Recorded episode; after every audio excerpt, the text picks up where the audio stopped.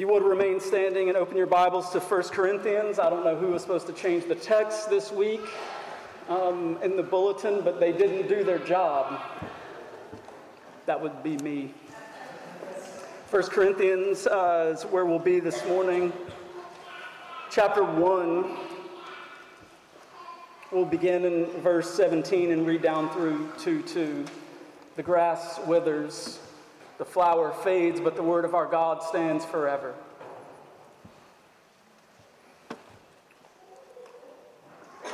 For Christ did not send me to baptize, but to preach the gospel, and not with words of eloquent wisdom, lest the cross of Christ be emptied of its power. For the word of the cross is folly to those who are perishing but to us who are being saved, it is the power of God.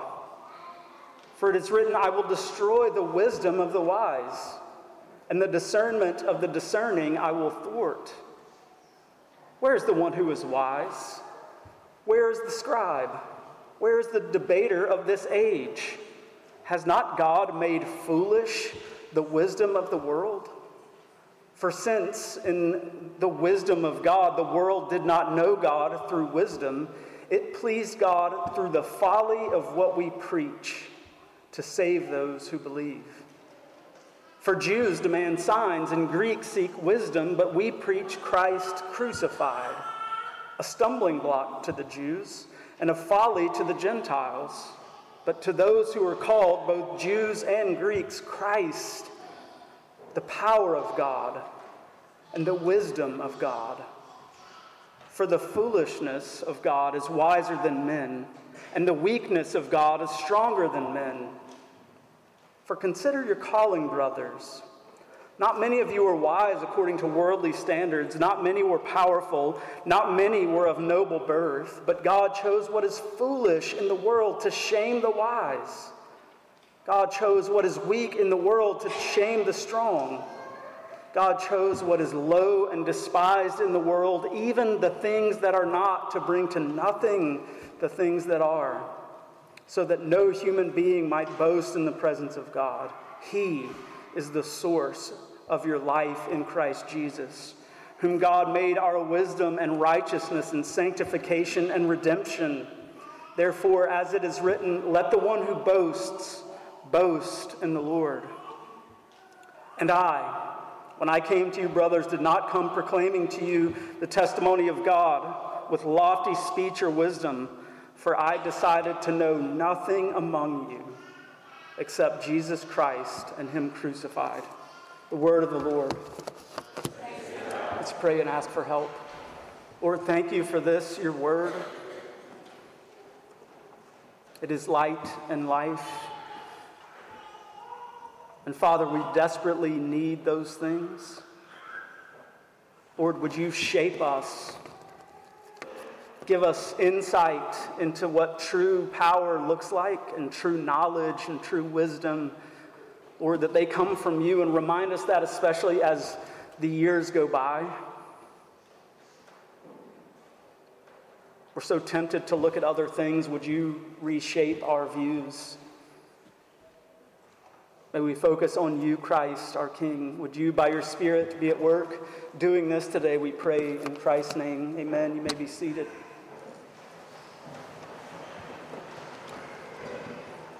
So, what are we to do, Grace Pres, with the events that have gone by this past year? What are the things that we mark that really matter? It's been a full year. Russia invaded Ukraine. Elon bought Twitter. Videos of teenagers crying because the Taylor Swift concert site crashed. And it's not just that that was news, it's that the news became that people were posting videos crying about that what matters? A famous actor slapped a famous comedian, and the whole world paid attention.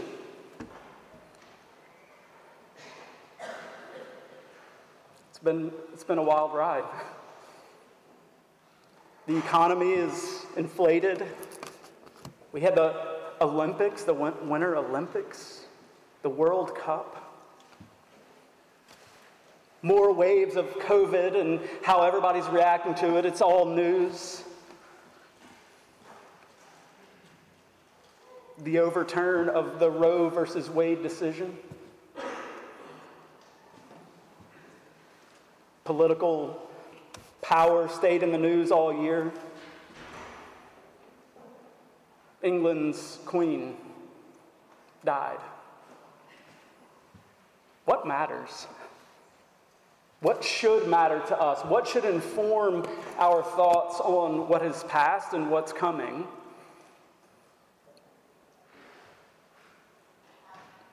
What are Christians to, to look to what are, what are we to look to to see glory in this coming year? All of us are built by God. We're designed by Him to, to seek it. We, we want to see glory. We, we want to see beauty. We want our heart to be captured by something. What should that thing be? I think this text has answers. You see, we're not the only culture to ever be divided, truly divided on what really matters. And I think we are. I think everybody is asking that. What really matters? What, what has staying power? What has meaning? Paul is talking about the, the Greeks seeking wisdom. Hey, this is where it's at philosophy, knowledge. But not just that, your ability to articulate that and shape someone else, that really matters. Those are the superheroes of the Greek culture of this day. But then there are the Jews who are always looking for signs. They want to see something miraculous. To have an influential position to them means that you are able to do something good. It's not how persuasive you are, it's, it's what you're able to produce in terms of your power, your strength. It's interesting wisdom and its opposite, opposite foolishness, power and its opposite weakness are listed in this text some 20 times.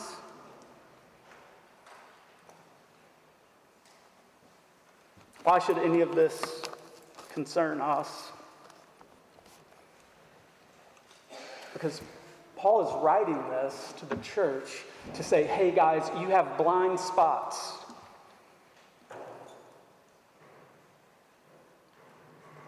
Somebody knocked your rear view mirror off and you can't see. And I think the same is true of us. The same is definitely true of me.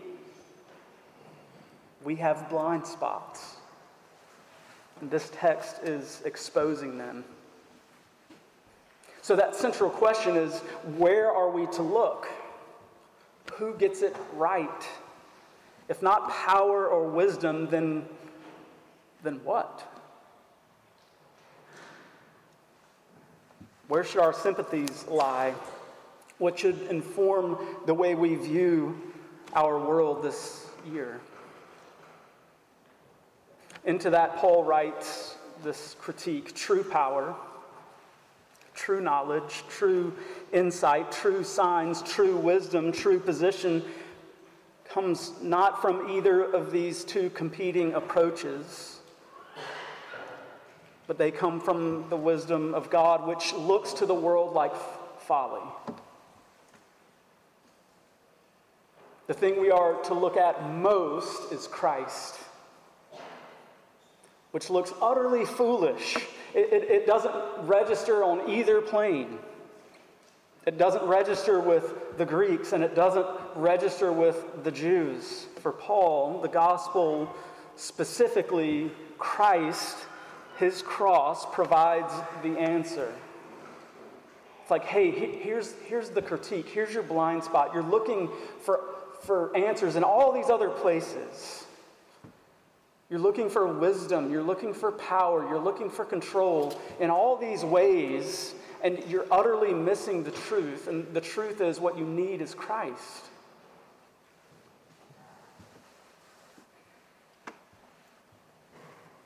Many things threaten the unity of the church. For Paul, in his day, was basically a popularity contest.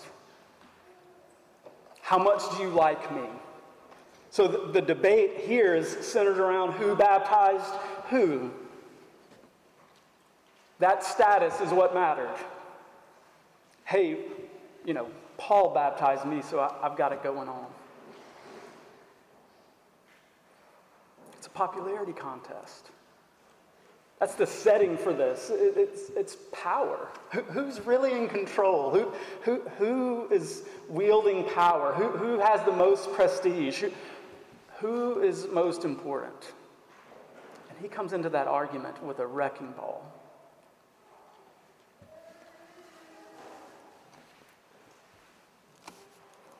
I guess a question that we could ask up front is Is your status that big of a deal to you? Are you allowing your status to derail you from other things? Is, is your prominent position in whatever area of life that you're in, is your prominent position what matters most to you?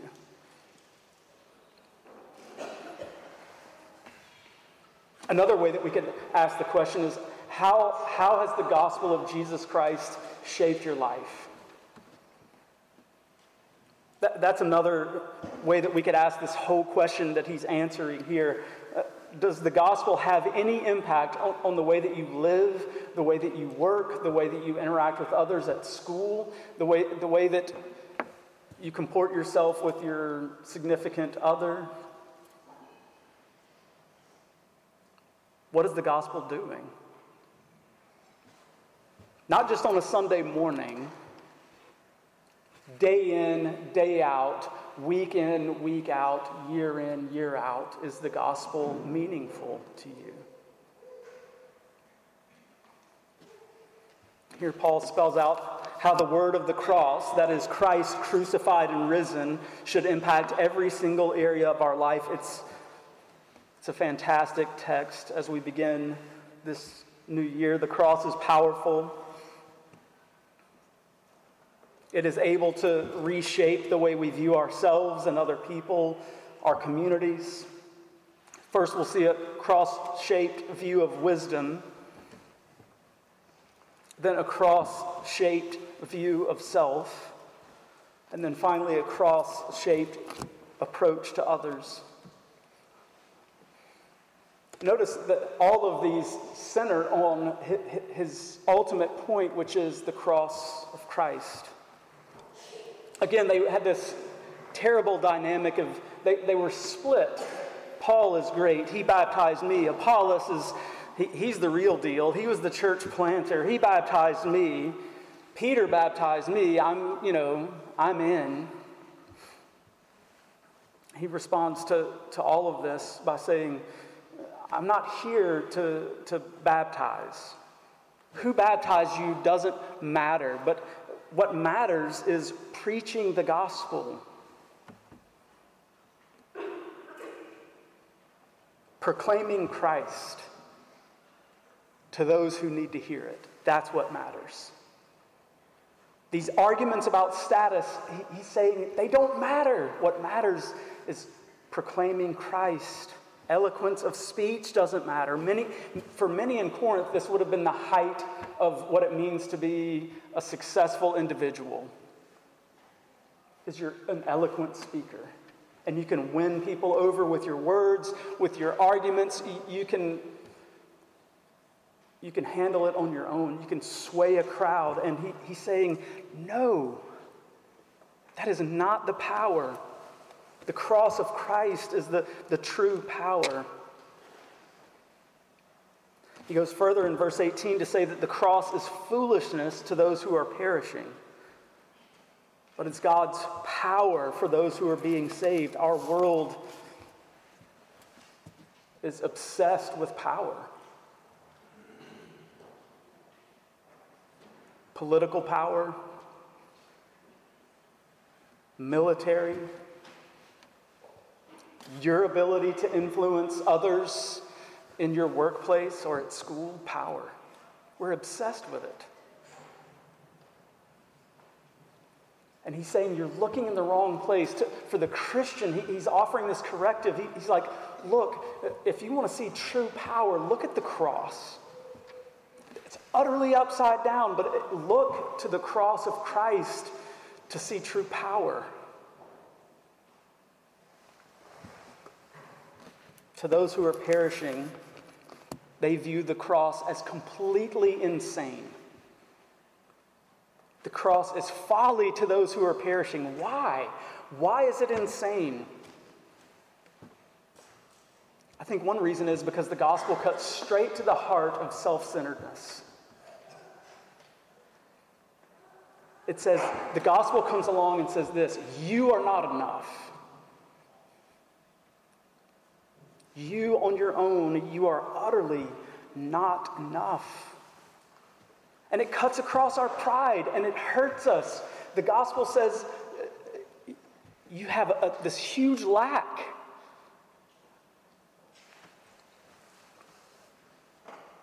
I think it also, uh, this is folly to those who are perishing but because it's a cross. And anybody who knows anything in this day and us in this church know that a cross is a that's a shameful thing. It's a horrible thing. Eh, eh, this, this whole text is full of the cross. Verse 13, was Paul crucified for you? 17, the cross of Christ. 18, the word of the cross. 23, we, we preach Christ crucified. 2 2, I decided to know nothing among you except Christ and Him crucified. He's keeping the cross right in front. He's saying, not the way that the world views power. You want to see power? Look at this. Look at this thing over here, this means of death. The cross is not pretty.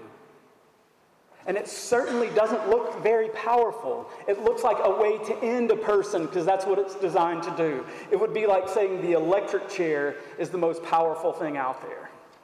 That's crazy. This was a, a shameful death. He's pointing us to the glory of our Lord who took our place. But the only way we're ever going to see the cross's power is to know that Christ went there for us. That's exactly what we deserve.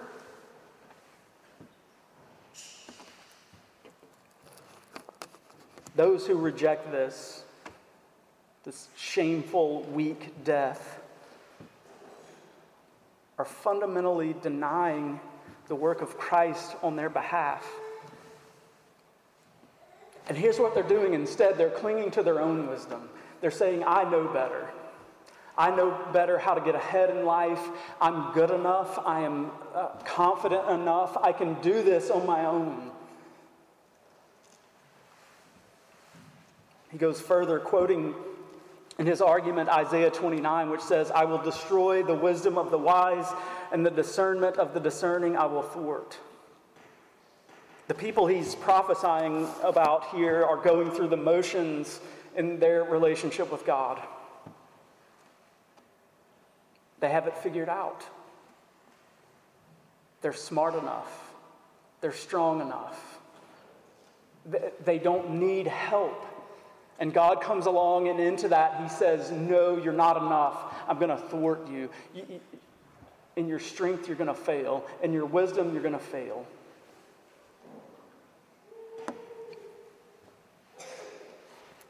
Even the Old Testament prophets, we read, wisdom does not come the world's way.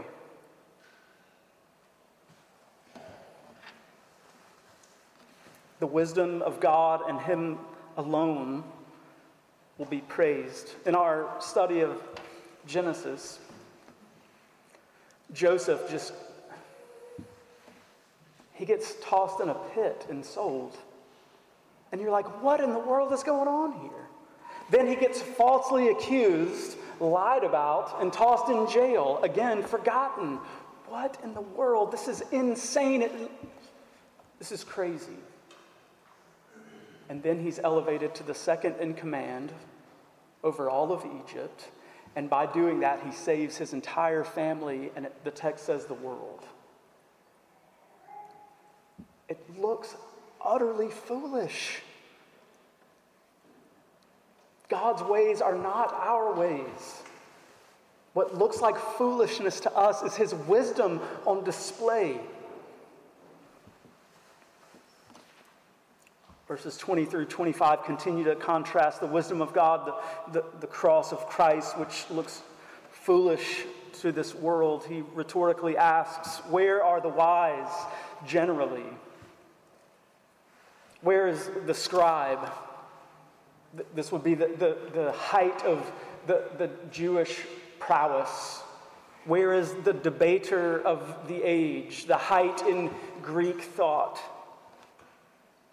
Basically, he's saying this give me your best shot.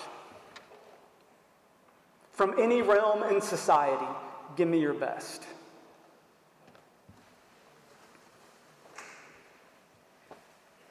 Where are they? And the rhetorical answer is they don't exist. They're nowhere because God has shamed them all. He has made them foolish through his incredible wisdom.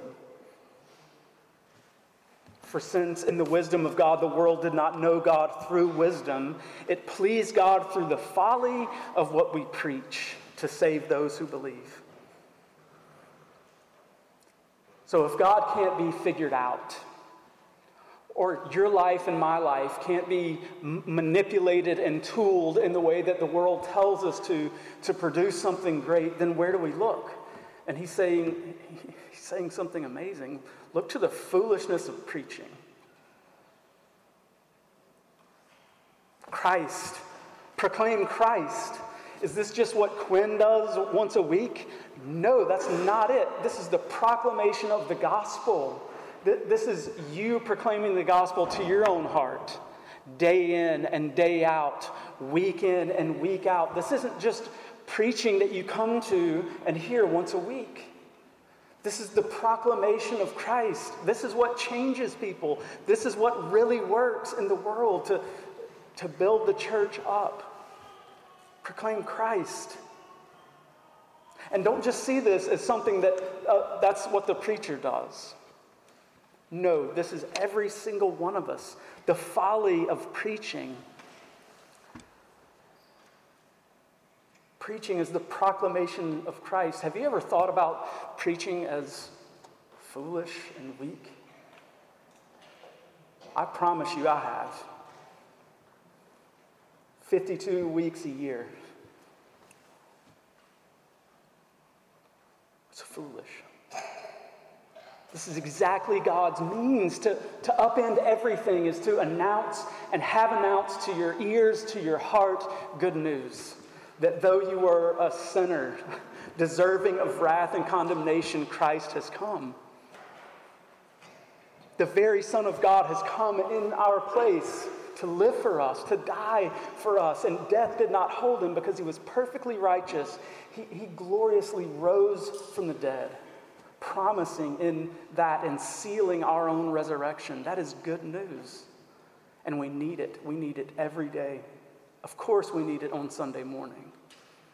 Of course. We need it on Monday. We need it every day. This is the wisdom of God that upends all the other wisdom or signs or power from any other culture. This is the heart, the proclamation of Christ.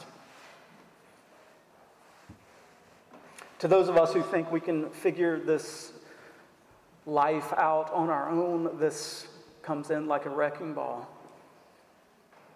And saying any other way that you think is right to, to live life apart from Christ is utter foolishness. to those constantly looking for a sign to see if God is real, if He would just give me a sign and, and then I would know He's real. This text cuts across that as well. It's saying you need no other sign. Look to Christ with hearts of faith. To those who don't know Christ, this message might not sound right to you. Why would God send his only begotten Son to this world? That sounds crazy. And it's saying it is the wisdom and power of God itself. To those of us doing evangelism, which all of us should, as Christians, be speaking to others who need to know the Lord about the, the greatness of the gospel. Open your mouths. You're like, I don't have the right arguments. It doesn't matter. It's going to sound foolish anyway. Open your mouths.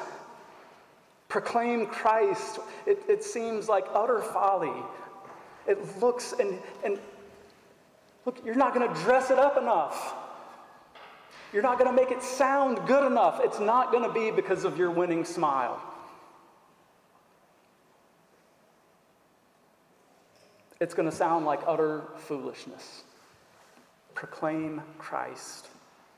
That is wisdom. That is God's wisdom to, to change the, the world. So we have this cross shaped view of wisdom,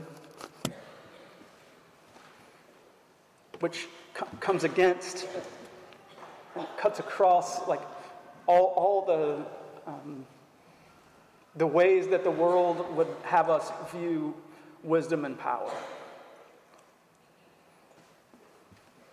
Celebrity, power, prestige. The wisdom of the cross cuts across all of that. It says, here's true power. Here is true prestige. So we have this cross shaped view of wisdom. Next, this cross shaped view of the self. This section, Paul turns his attention to believers um, to have them consider their own callings.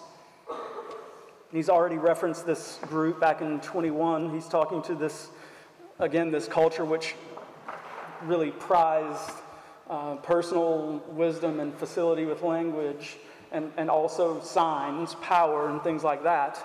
Wealth and nobility mattered to them a ton. And listen to these categories not many by wise and worldly standards, not many powerful, not many of noble birth.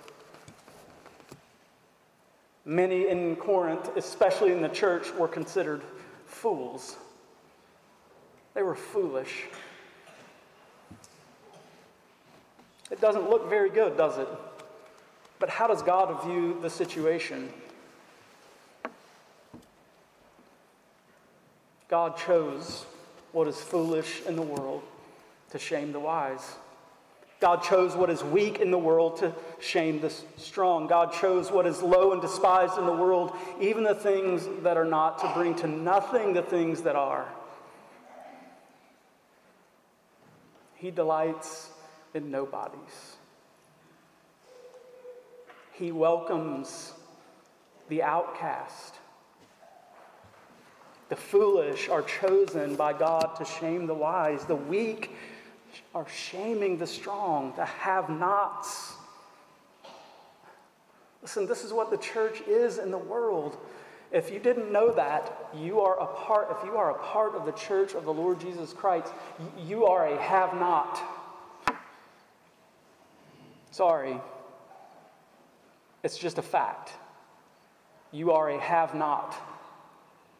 Because God has chosen you, His bride, to, to bring to nothing the, the things that, that are. Why does He do this? Verse 29 answers so that no human being might boast in the presence of God. What does it mean to boast? To talk with excessive pride and self satisfaction about one's own achievements. None of us have the right to do that. None of us. We have nothing to boast about. He alone is the source of transformed lives. Verse 30. He alone takes the lowliest of lows and gives them eternal status. He alone takes the poorest of the poor in the world and makes them rich in Christ beyond measure. He alone takes the foolish and gives them wisdom that makes them seem otherworldly. He alone takes the weak and with the weak shames the strong. He alone, Christ alone, takes those who are lowly and despised in the world, and he gives them glory. They radiate not because they're so great, but because of Christ. The only source of our Christ like wisdom is God. He is our righteousness. He is our sanctification. He is our redemption from beginning to end. He is doing this work. He is going to complete it. We lack nothing in Him. In fact, He will not share His glory with another. That's why no, none of us can boast. Remember Ephesians 2 For by grace you've been saved through faith. And this is not your own doing, it is a gift of God what? Lest anyone should boast. Why is it such a gift? It's a gift because none of us can boast. We can't say we've done any of it.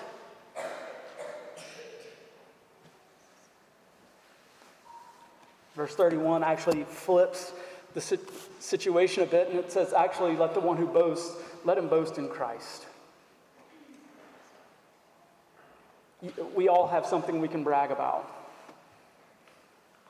Child of God, you have something to brag about, and that is Christ.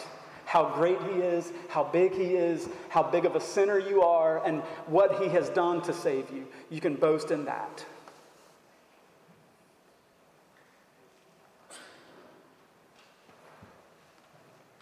He's referencing Jeremiah 9. Thus says the Lord, let not the wise man boast in his wisdom, nor the mighty man boast in his might. Let not the rich man boast in his riches, but let him who boasts boast in this, that he understands and knows me.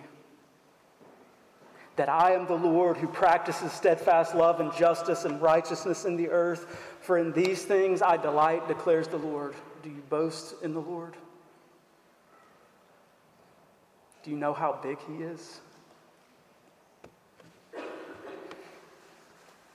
In this new year, our boast shouldn't be in our riches, not in our bank account. It should be in this that we are known by God Himself, that His steadfast love is great, and that He has rescued even the likes of us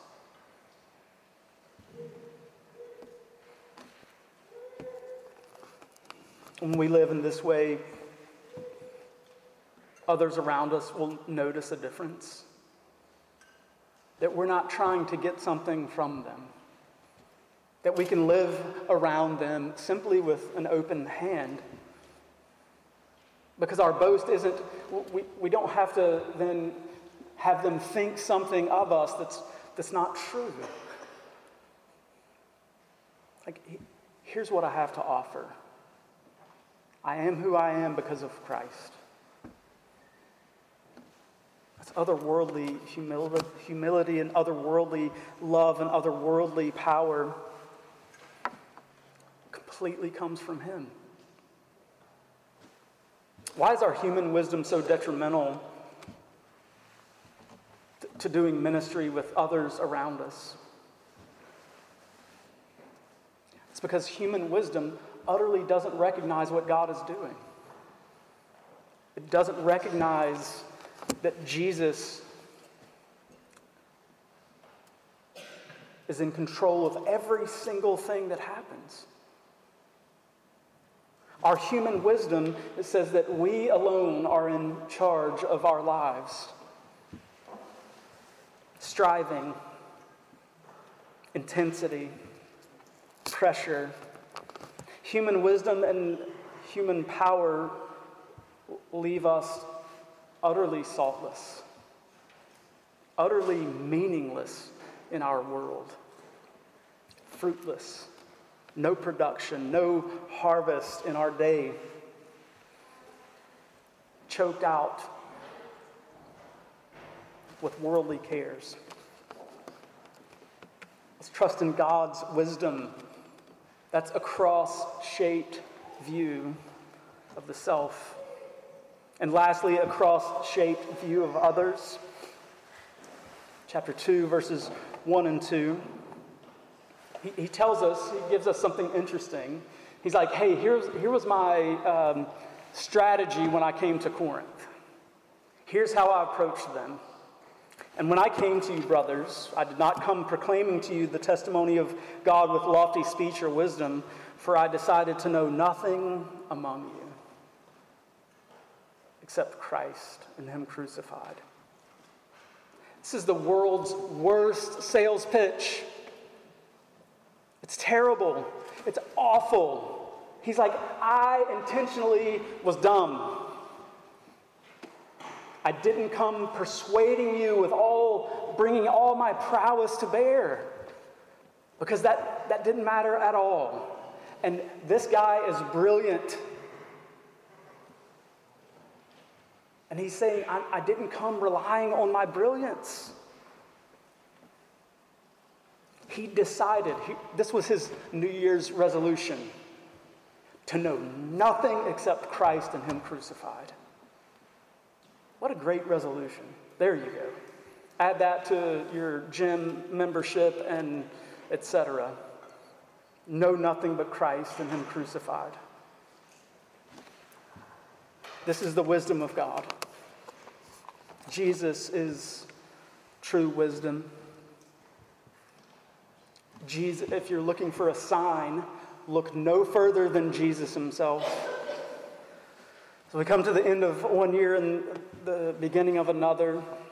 We don't know what hardships we'll face. But we cannot buy the lies of the world around us lies about power, fame, prestige. Let's double down on the reality of Christ and Him crucified.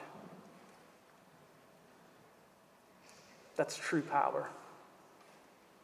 Let's proclaim as beautiful something that the rest of the world would look at and say, shame.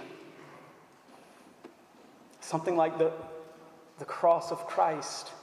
Let's point to that. Every, everybody else in the world is going to be saying that's shame. And we're going to say, no, it's power, it's glory, it's, it's beauty. Let the death and resurrection of Christ reframe who we are this year and the things that we long for. Let the triumph of the cross, foolishness to the world, be our boast to the world around us that desperately needs to hear good news. Let's pray. Father, thank you for your word. Lord, we, we need it. We need to know this otherworldly wisdom that is cross shaped. Lord, we've been tempted this last year, and we will be tempted in this year ahead to rest in our own wisdom, to trust the wisdom of the world. Would you shape us by something else? Would your gospel be what shapes us and motivates us and moves us this year? And may we open our mouths to tell people around us who desperately need to hear this folly of a sermon that you love us, that you died and rose again for us. pray it in Christ's name. Amen.